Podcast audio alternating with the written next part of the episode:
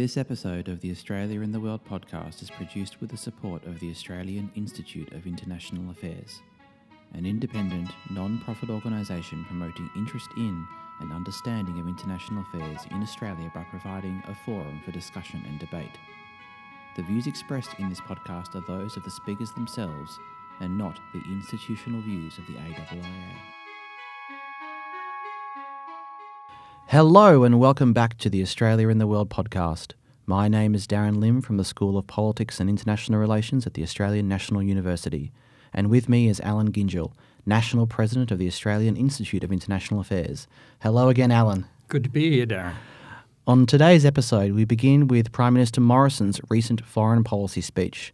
Turn then to the results of the latest Lowy poll of the Australian public's foreign policy attitudes, and finish with some brief coverage of the G20. So let's get started.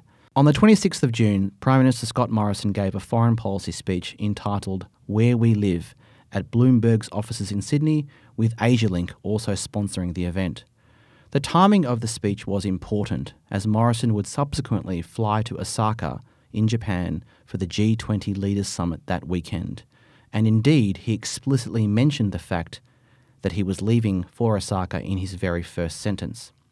Alan, can I ask two preliminary questions before we get to the substance of the speech? First, can you situate the importance of this speech in the timing or stage of Morrison's trajectory as Prime Minister? We have discussed a speech he gave in Queensland last year, but as all Australians know, it's probably simplest to interpret everything he did since replacing Malcolm Turnbull as Prime Minister through the lens of running for re election. And he's done that, he won. So, how should we understand what he's trying to do here? What are his objectives? Well, I think that's right, Darren. I, I, don't know how confident the PM was of his election victory, but the fact that he called it a miracle suggests that there at least there was at least some element of uh, a surprise in it. So the result of that is that he suddenly found himself in a position of governing in his own right and with his own legitimacy. And given that the coalition uh, didn't go into the election campaign with a particularly uh, detailed forward agenda, it was important that he set out at an early stage what a Morrison government foreign policy would be like. He made it immediately clear after the election, and we talked about this last time, that foreign policy would be important to him. And uh, we, he had those visits to Solomon Islands, Singapore, and the uh, D Day commemorations. But the G20 is more important than any of those because it's the international institution which brings Australia closest to the central debates of global mm, power. Mm. And it was always going to be a forum for the most important issue on the international agenda and the most important issue uh, in Australia's own priorities, which is, of course, the economic relationship between China and the United States. Uh, it was important, I thought, that the Prime Minister sets out for the Australian public uh, what our national views are on that, and I think he did it uh, very well. It was very impressive, beginning with an important and interesting shift from some dimensions of conventional Australian policy. I think he sort of squibbed it at the end, uh, but we can come back to that later on. Okay. Well, second preliminary question, and this is about process, um, because I don't think I've asked this of you before. How much input would various government departments have for this kind of speech? How much of it would come directly from the PM's own office, you know, whether it's his speechwriters and his staffers, or the PM himself, and how much from bureaucrats? Well, look, it, it varies enormously between, in my experience anyway, between different uh, prime ministers and officers and different staffers. Some, you know, famous leaders like Churchill wrote many of their own words themselves, but that's now very rare for obvious uh, reasons. Our leaders simply don't have the time to do that. So, as a general rule of thumb, a decision will be taken to accept an invitation to make a speech, mm-hmm. or, uh, and I suspect this was one such case.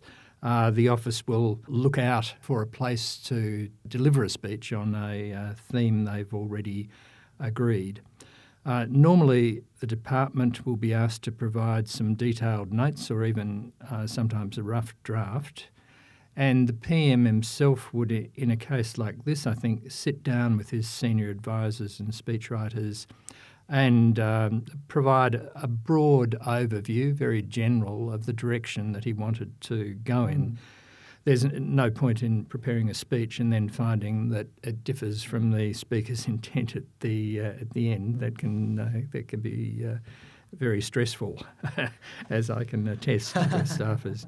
Uh, while I was working in uh, Paul Keating's office as his international advisor, I would draft all the foreign policy speeches myself because I like writing, mm. and uh, and I didn't trust anyone else to do it. Uh, but I'd always hand them over in the end to his uh, chief speechwriter, who was the extraordinary Don Watson, and they'd come back to me with a, maybe only a handful of stylistic changes, but all of them would remind me of why Don was a much greater writer than I'll ever be. In other offices, more of the actual drafting is done by the speech writing staff and then edited by the specialist advisors, so it's the other way round. Mm. Uh, it's then usually sent back to the department for a final check to ensure that there are no unexploded landmines um, uh, littered, uh, that have been inserted during the process. Indeed. But once the speech is delivered, it's owned entirely by the deliverer, and you could see in the Q and A after the speech uh, the extent to which Morrison himself is comfortable with the arguments and uh, prepared to elaborate on the theme. So I thought it was very much a personal speech by the Prime Minister. Okay, well, let's turn to the substance of the speech itself. And similar to the questions I posed to you, Alan, about Singaporean Prime Minister Lee Hsien Loong's speech at the Shangri La Dialogue in our last episode, I'd like to use some quotes from this speech as the basis to ask for your assessment. So, to begin first up, quote, while continuing to work with other partners in the region, we will also deal directly with our great and powerful friends. Of course, Alan, this is notable for the plural on the word friends. And after discussing the United States, Morrison then turned to China. So it now seems we have two great and powerful friends. Alan, is this an important change? Uh, well, let me put it this way, Darren. I, I don't think it's important, but it is revealing. Uh, the words "our great and powerful friends" are, um, you know, this is one of the best known phrases in Australian foreign policy. Mm. It was used by Robert Menzies in the 1950s and 60s, and he was describing Britain and the United States. His purpose at the time was to broaden out our traditional idea of a security relationship with Britain to include the United States. In one of his speeches, he asks, Why powerful friends? Does anyone suppose we could, in our own strength, defend ourselves against a major aggressor? So the idea was deeply tied up with security. Mm. Uh, Sir Robert would probably be rolling in his grave to think of it being applied as, as it is here to China. Mm. Uh, the structure of the speech here is that the, the PM has been working through our relations with other partners in uh, Asia and he then adds, we'll also deal directly, as you said, with our great and powerful friends in the plural. And the section on the United States then moves directly into one dealing with China. I'm pretty sure that the speechwriters didn't mean anything much beyond the fact that we count both the United States and China as friends and that they are each great and powerful. But whether it was deliberate or not, it's quite a striking recognition of the power realities Australia now faces. Next, earlier in the speech, Morrison said, quote, This is why Australia has always and will continue to welcome China's economic growth. However, the ground has now shifted. It is now evident that the United States believes that the rules based trading system in its current form is not capable of dealing with China's economic structure and policy practices. Many of these concerns are legitimate. And then, after listing some concerns, including forced technology transfer, IP theft, and industrial subsidies, the Prime Minister concludes, quote, Our current trading system seems incapable of acknowledging, let alone resolving these issues. The rules based system is in need of urgent repair if it is to adequately respond to these new challenges, including the rise of large emerging economies, changing patterns of trade, and new technologies. Our prosperity and that of our Indo Pacific partners depends strongly on the maintenance of an open global economy and a rules based trading system. End quote. Now, Alan, in asking for your reaction, I note that the term rules based was only used three times in the speech twice in the section that I just read out, and once just a few lines earlier when he was highlighting how China's economic rise was based upon an engagement with the rules based system. What do you think of that? I wouldn't uh, read too much into the into the word count. Uh, the speech is a very strong defence of the rules based international order. He says our prosperity and that of our Indo Pacific partners depends strongly on the maintenance of an open global economy and a rules based trading system. And it's a call to both the US and China to continue to support it. Uh, the speech also understands, uh, however, that the rules based order is never fixed. It's not a permanent feature of the international system. It, it's always and necessarily responds to new technologies, uh, new developments, changes in the balance of power. So Morrison is saying here that both China and the United States need to adjust appropriately. Okay, well, nevertheless, in contrast to three mentions of the term rules based, the term sovereign or sovereignty appear six times, including twice in the following excerpt. And I quote The post war world order has achieved something truly extraordinary. The United States deserves great credit for this achievement. Central to these institutions has been a respect for the individual sovereign state, no matter how large or small, and the ambition that each may be able to engage and participate with the security afforded by a common set of rules that means they get a fair go, free of coercion. Like any nation, the United States is not perfect, but it has form in being able to look beyond its own horizon to see a bigger picture. The United States has demonstrated an understanding that the responsibilities of great powers are exercised in their restraint freely subjecting itself to higher order rules, their accommodation of other interests, and their benevolence. Such power supports the independence and sovereignty of other nation states and affords protection beyond its own interests, in the knowledge that this is necessary to maintain the peace and stability that ultimately underpins their own prosperity. End quote. Alan, as an IR scholar, I have not often seen the argument that the US led system was a boon for sovereignty. Indeed, I've always sort of viewed the requirements of a rules based order to be in direct tension with sovereignty, since to follow rules and agree to sign up to rules requires some degree of sacrifice of one's freedom of action. So, how do you assess this claim? Yeah, well, look, I, I, thought this was the most conceptually interesting and even um, innovative part of the speech. I hadn't seen this sort of framing of the rules based order as a necessary defence of sovereignty in a speech by an Australian politician before. I think the PM tends to over egg the role of the United States in establishing uh, post war prosperity. I understand why he's doing mm. it. He wants to hold them to their own uh, best purposes. And I don't deny that the uh, US structuring of the post World War II international order was hugely beneficial mm. to all of us, uh, Australia in particular.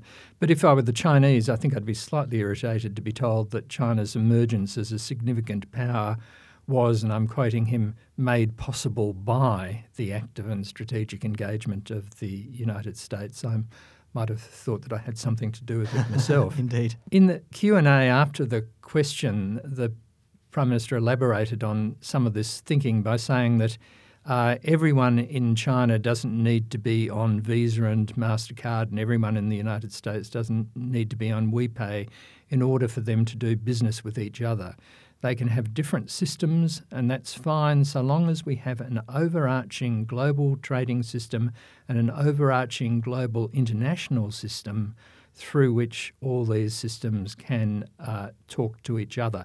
So it was an interesting reframing of globalization and the rules based order for, for a more nationalist, Trumpist uh, world, saying you can have your sovereignty, but the rules based order needs to sit on top of all of Mm. this. What, what did you make of the speech, Darren? I thought uh, the following line was especially interesting. Uh, quote, We should not just sit back and passively await our fate in the wake of a major power contest. This underestimates and gives up on the power of human, state, and multilateral agency. End quote. You and I have discussed Australia's agency quite often on this podcast, Alan, as recently as last episode when I asked you whether or not you thought Australia had any power to shape events in Hong Kong. The theorist in me cannot escape the hypothesis that as a major power contest ramps up and becomes more intense, that the agency of smaller countries is inevitably reduced. There is less we can do in this hypothesis because our two strongest capabilities as a middle power or a top 20 power, I would say one, navigating within a rules based order, and two, the use of persuasion, both become more impotent, maybe, amid the hardening positions and increasingly zero sum thinking of the major powers. Alan, how did you read Morrison's insistency that we in Australia do have agency? Well, uh, as you know, I'm all for agency, and I think this was one of the strong parts of the uh, speech an explicit recognition that if anything is to be done about the problems we face, Australia has to be active and engaged. You, know, you might be, you are indeed, uh, right that this gets harder when the great powers are refusing to engage. But the work he did uh, before the summit on terrorism and social media wasn't hugely controversial or difficult, but at least we were doing something. And the speech itself, I, I think, is a really interesting recognition that things are changing here and we've got to be working with others around, in some cases, the demands of the great powers. We may succeed, we may not succeed, but we've at least got to be in there doing. Indeed, and the work but you're referring to, Alan, was before the G20 summit, and I believe we will have occasion to talk about that work on social media uh, with a, a special guest coming up in a future episode. So, listeners, please hold on uh, for that. But wrapping up this segment, Alan, you did say at the outset that you would return to some squibbing. What did you mean? Well, look, after after talking so much as he did, not so much in this speech, but we've seen it often, the need to avoid binary divisions.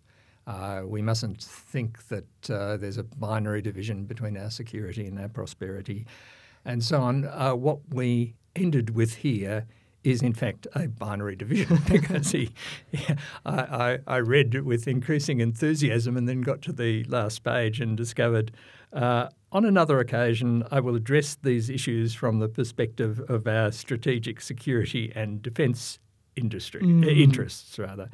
Well, that's a pretty important uh, proviso. So. Uh, and it really does avoid our central dilemma. So there's obviously more to come here And more for us to talk about on and this more for us podcast, Alan. about. Yeah. Moving on uh, to our second item on the agenda, which is the Lowy poll. Uh, since we last recorded, the results of the latest Lowy Institute poll of the Australian public's thinking on foreign policy have been released. Before we get to the specifics, Alan, you were the founding executive director of the Lowy Institute and you were responsible for creating the Lowy poll. Can you talk us through your thinking back then and your reflections on how it has grown and evolved? Excellent question, Darren. uh, look, one of the first things I did when uh, setting up the Lowy Institute was to ask Frank Lowy to spend some of his generous bequest on establishing an annual poll designed to find out just what Australians thought about foreign policy and international relations. Uh, I'd been frustrated throughout my career by reading pundits and commentators pronouncing on what Australians thought about various international issues, with, for the most part, zero data apart from their own uh, prejudices to back them up. I, I'd always had one thing particularly in mind. It's always fascinated me how Australia's views uh, of Japan have changed over over time. Um, you know, during my childhood, I can recall the very deep anger and hostility you could still see in my uh, parents' generation to Japan after the war. And now we're at a place where Australians feel more warmly about Japan than any other uh, Asian state. So when did that happen and why? Mm. And I just didn't think we, we had enough data to answer that. So I'm really pleased now that we have this 15 years of uh, useful information through which we can track Australian views of the world. And the Lowy Institute has done a really great job, I think, of uh, putting it online and making it interactive. Uh, it's uh, really expensive for any organisation to undertake polling like this. And we've seen in our own election result just what some of the challenges of polling are. But I've, t- I've talked to people in Lowy responsible for the poll, and I, I know that they're actively uh, engaged in, in thinking about the mechanics of the polling as well as the results. So it's, uh, it's a great thing. I recall, I think it was a tweet from from Alex Oliver, which said uh, something along, along the lines of the Australian election showed us that all polls are wrong. But having said that, you should look at our poll anyway. yeah. Well, let's turn to the poll itself. Uh, probably the first two results one should uh, turn their attention to, uh, and let me know if you disagree, Alan, um, are attitudes towards the United States and China. If we begin with the US, we saw healthy majorities, by which I mean over 70%, agree uh, that Aussies and Americans share common values, and that Washington would come to our defence if we were under threat. Having said that, though, almost 70% also believe that our alliance makes it more likely we'll be drawn into a war in Asia that is not in our interests, and that was up 11% from 2015. And also that Donald Trump has weakened the United States.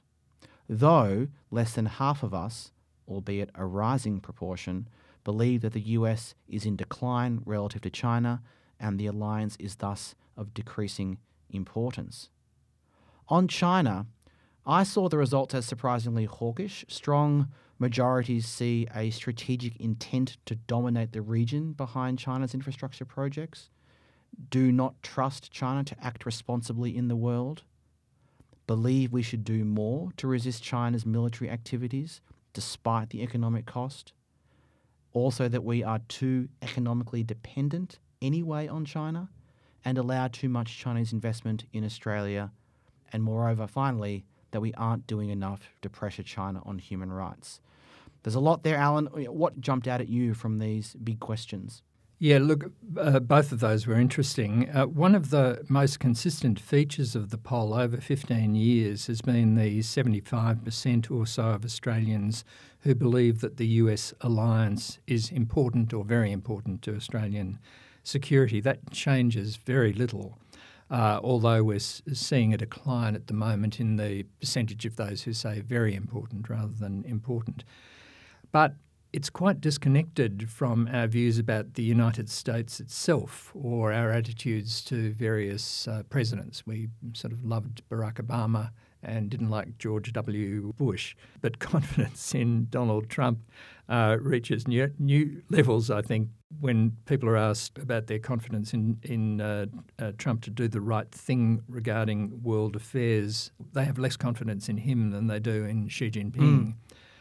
Uh, on China, I wasn't surprised by the changing tone. Over the past couple of years, we've seen um, a lot going on in the Australia China relationship. So, the view that we saw for a long time, which, which was that China was opportunity uh, rather than threat, and we were unusual in that sort of similar polling in other Western countries uh, didn't uh, didn't show that, but that's uh, begun to change now. I think it's probably an interesting example of the la- lag factor in in public uh, opinion that it's yeah. taken it's taken longer than I expected for this to come through. But the result is that measures of trust and warmth have plummeted, and in particular, the number of Australians who trust uh, China a great deal or somewhat fell by uh, 20% this year to 32%. Mm. And the degree of warmth is a sort of a thermometer which uh, measures the warmth we feel towards various countries. Mm. And that fell by 9 degrees to 49 degrees. Uh, nearly three quarters of Australians think that the country is too economically dependent on China, as you said. Mm. The investment um, doesn't surprise me greatly. Australians hate investment. Yeah. uh, uh, anyway, and that's been true no matter where it's coming from, from uh, Japan or wherever. But the dark view was reflected in uh, in the further questions about what we should do about all of this. Seventy-seven percent of the poll's respondents, compared with sixty-six percent in 2015, uh, thought that Australia should do more to resist China's military actions in our region, even if this affects our economic relationship, as you said. And 70% consider Australia is not doing enough to pressure China to improve human rights. But on the other, other side, and mirroring the disinclination of Australia's political leaders to make binary choices, 50% of respondents agreed that we should maintain strong relations with the United States, even if this meant harming our relations with China. But exactly the same people, but at 44%, agreed that building stronger relations with China was important, even if this meant harming our relations with the US. So Australian politicians have probably got that balance about uh, right. Well, let's uh, turn then to the final topic for today, uh, which is a brief discussion of the G20. And as I said earlier, uh, we fully expect to have a special guest on the podcast very soon, and we'll be talking all things G20 then. Uh, but let's uh, discuss briefly the G20 Leaders Summit that was held in Osaka this past weekend. Alan, while I know where I want to end this discussion, I don't quite know where to begin um, on what host Prime Minister Shinzo Abe, uh, I imagine, euphemistically called a frank dialogue. Uh, let's go with the headline outcomes, uh, I suppose. First, the biggest headline grabber, of course, wasn't the G20 meeting itself, but Presidents Trump and Xi agreeing to restart talks in their trade war. Pretty much the same outcome that we saw after the last G20 meeting in Buenos Aires in December. Second, 19 of the 20 members reaffirmed their commitment to the Paris Climate Change Agreement, the odd one out, of course, being the Trump administration, who one can only assume were solely responsible for paragraph 36 of the communique, which, and Alan, I'll ask you about this, seemed to me to be fairly un- unprecedented in the history of multilateral statements, with the first sentence reading, quote, the United States reiterates its decision to withdraw from the Paris Agreement because it disadvantages American workers and taxpayers. End quote. And third, the other items on the agenda directed towards the G20's overarching purpose to achieve strong, sustainable, balanced, and inclusive growth failed, I think, to gain much traction. My ANU colleague Shiro Armstrong wrote in the East Asia Forum that the summit, quote, may be remembered in history as the moment the global rules based order was lost, end quote. So, Alan, where do you want to begin here? Well, I think it was a pretty sad outcome all around. Japan had great opportunity, but it failed to lead. You know, one assumes because the United States made it very difficult for it to do the Mm. things that it wanted to do. Trump turned the summit into another episode of a reality TV show by deflecting attention from the things that matter to the Donald and Kim Jong Un uh, show this sort of you know bizarre event prefaced by a tweet from the plane or, or so on really underlined the problems. Of course, you're referring to Trump's visit to the DMZ and, and then crossing into the border of Yeah, North Korea. yeah, yeah. A completely purposeless event in my in my in From my our view. perspective, yes. you know, but deflected utterly attention from the core objectives of the, the G20 uh, summit. There was no real progress on the US uh, China trade relations, as you as you said, or on reform of the WTO. The dissent line about the Paris Agreement isn't unprecedented. You've um, you've had standouts in international communiques Okay. before, but it's no less depressing as another reminder of the incapacity of our current global leaders to address the most pressing problems in the world. So, the end result of that is that no good news has come out of practice. And I wanted to ask you, Darren, does theory have anything consoling to say?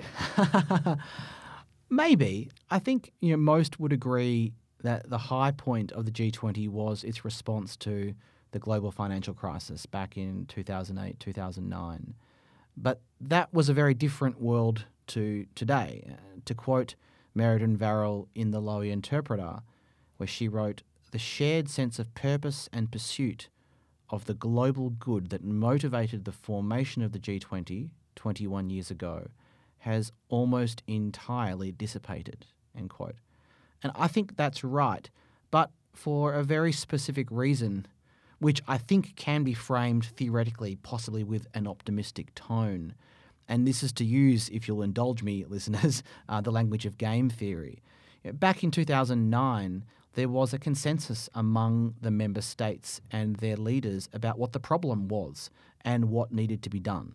The challenge was one of coordination, getting everyone to link up their policy responses towards this larger shared goal, with everyone recognising that a failure to coordinate would make everyone worse off. In game theoretic terms, this kind of situation is called a coordination game, uh, and examples of this include the stag hunt and the battle of the sexes. In contrast, today there is no shared consensus about what needs to be done. Therefore, the problem is no longer one of coordination. It's about creating mechanisms that manage the problem of diverging interests. In game theoretic language, this is a collaboration problem, and the classic example is the prisoner's dilemma. Without going into details, the mechanisms for solving collaboration games like the prisoner's dilemma are very different to those that you use to solve coordination games.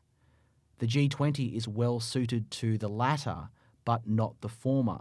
And so I don't think it's the end of the world because we're in effect asking an institution to solve problems that it does not have the tools to solve necessarily. And these are really hard problems. In a less hierarchical world, where more states have the power to influence or stymie proceedings, progress on issues where there are genuine and deep conflicts of interest is going to be slow and frustrating. There are a range of potential pathways to solutions, as theory tells us anyway. For example, you can scale back the number of actors and look to build momentum for you know, collaboration at the minilateral level, or even sometimes unilaterally, if you if you look at what California, the state of California, is doing with climate change. So I see the G20 outcomes not so much as a failure of the system, but a reflection of the challenges we face and the inability of these structures to to solve those, the ones that we have. Daunting, yes, but maybe not the end of the world. Well, no, not much consolation. I did my best. I'll, I'll, cling to it, but not much there. well, if, if if our listeners wanted to become even more depressed, my last question to you, Alan, is to observe that the host of next year's G20 summit is none other than Saudi Arabia. So, what's your current assessment of the future of the organisation? well, bleak, bleak, in uh, in one words. I mean, if if Japan, which is the world's uh, third largest economy, couldn't get anything done, it's very hard to see the next three hosts: Saudi Arabia next year, as you say, and then Italy and uh, India doing very much mm. more. Okay, well. Let's turn to our final segment, as always reading, listening, and watching. Um, no doing this week, I don't think. Alan, what have you been reading, listening, and watching? Uh, look, I wanted to go back to the quote I had before from Robert Menzies on Great and Powerful Friends, and I'll remind you of it. Does anyone suppose we could, in our own strength, defend ourselves against major aggressor? He asked. Uh, well, Hugh White does. And my reading this week is Hugh White's new book, uh, How to Defend Australia. Hugh's written influentially before uh, about the implications for Australia of changing power relativities between the US and China mm. in East Asia. And this is his account of what we should be doing about it and the implications for the Australian Defence Force. I can't count the number of uh, individuals and interest groups he will irritate or anger with this uh, book. Um, you know, wait for it. But the critical thing about Hugh's writing is that he won't let you look away. You uh, have to either agree with him or else work out carefully for yourself the reasons you don't. Mm. And uh, I think the book, uh, in addition to being uh, uh, terrifically uh, good read, is hard thinking of the sort Australia badly needs now, whether you agree with all the conclusions or not. Fair enough, fair enough. Uh, well, I want to recommend a shorter piece of reading written by Arthur C. Brooks in The Atlantic. The title being Your Professional Decline is Coming Much Sooner Than You Think. In what could be seen as a very depressing read, I think Brooks offers a constructive way of thinking about how we can optimize our professional contributions at different stages of life. And in particular, he uses a distinction between fluid and crystallized intelligence. To summarize very briefly, you have lots of fluid intelligence when you're in your 20s and 30s. That is useful for certain kinds of work focused on discovery and creativity and entrepreneurship. And then as you get older, you gain more and more crystallized intelligence. And there are many careers, uh, especially in teaching and advising and mentoring, where crystallized intelligence, what we think of as wisdom, is the defining input. And so I think it's a very thoughtful way of, of, of, of thinking about what could be a very depressing subject. Well, so long as it's crystal, crystallized and not calcified. well, that is all for today's episode of Australia and the World. As always, we want to thank AAA intern Charlie Henshaw for his help with audio editing, Rory Stenning for composing our theme music, and this week we're in studio at the Crawford School, so we thank Martin Pierce for his technical support. Talk to you again soon.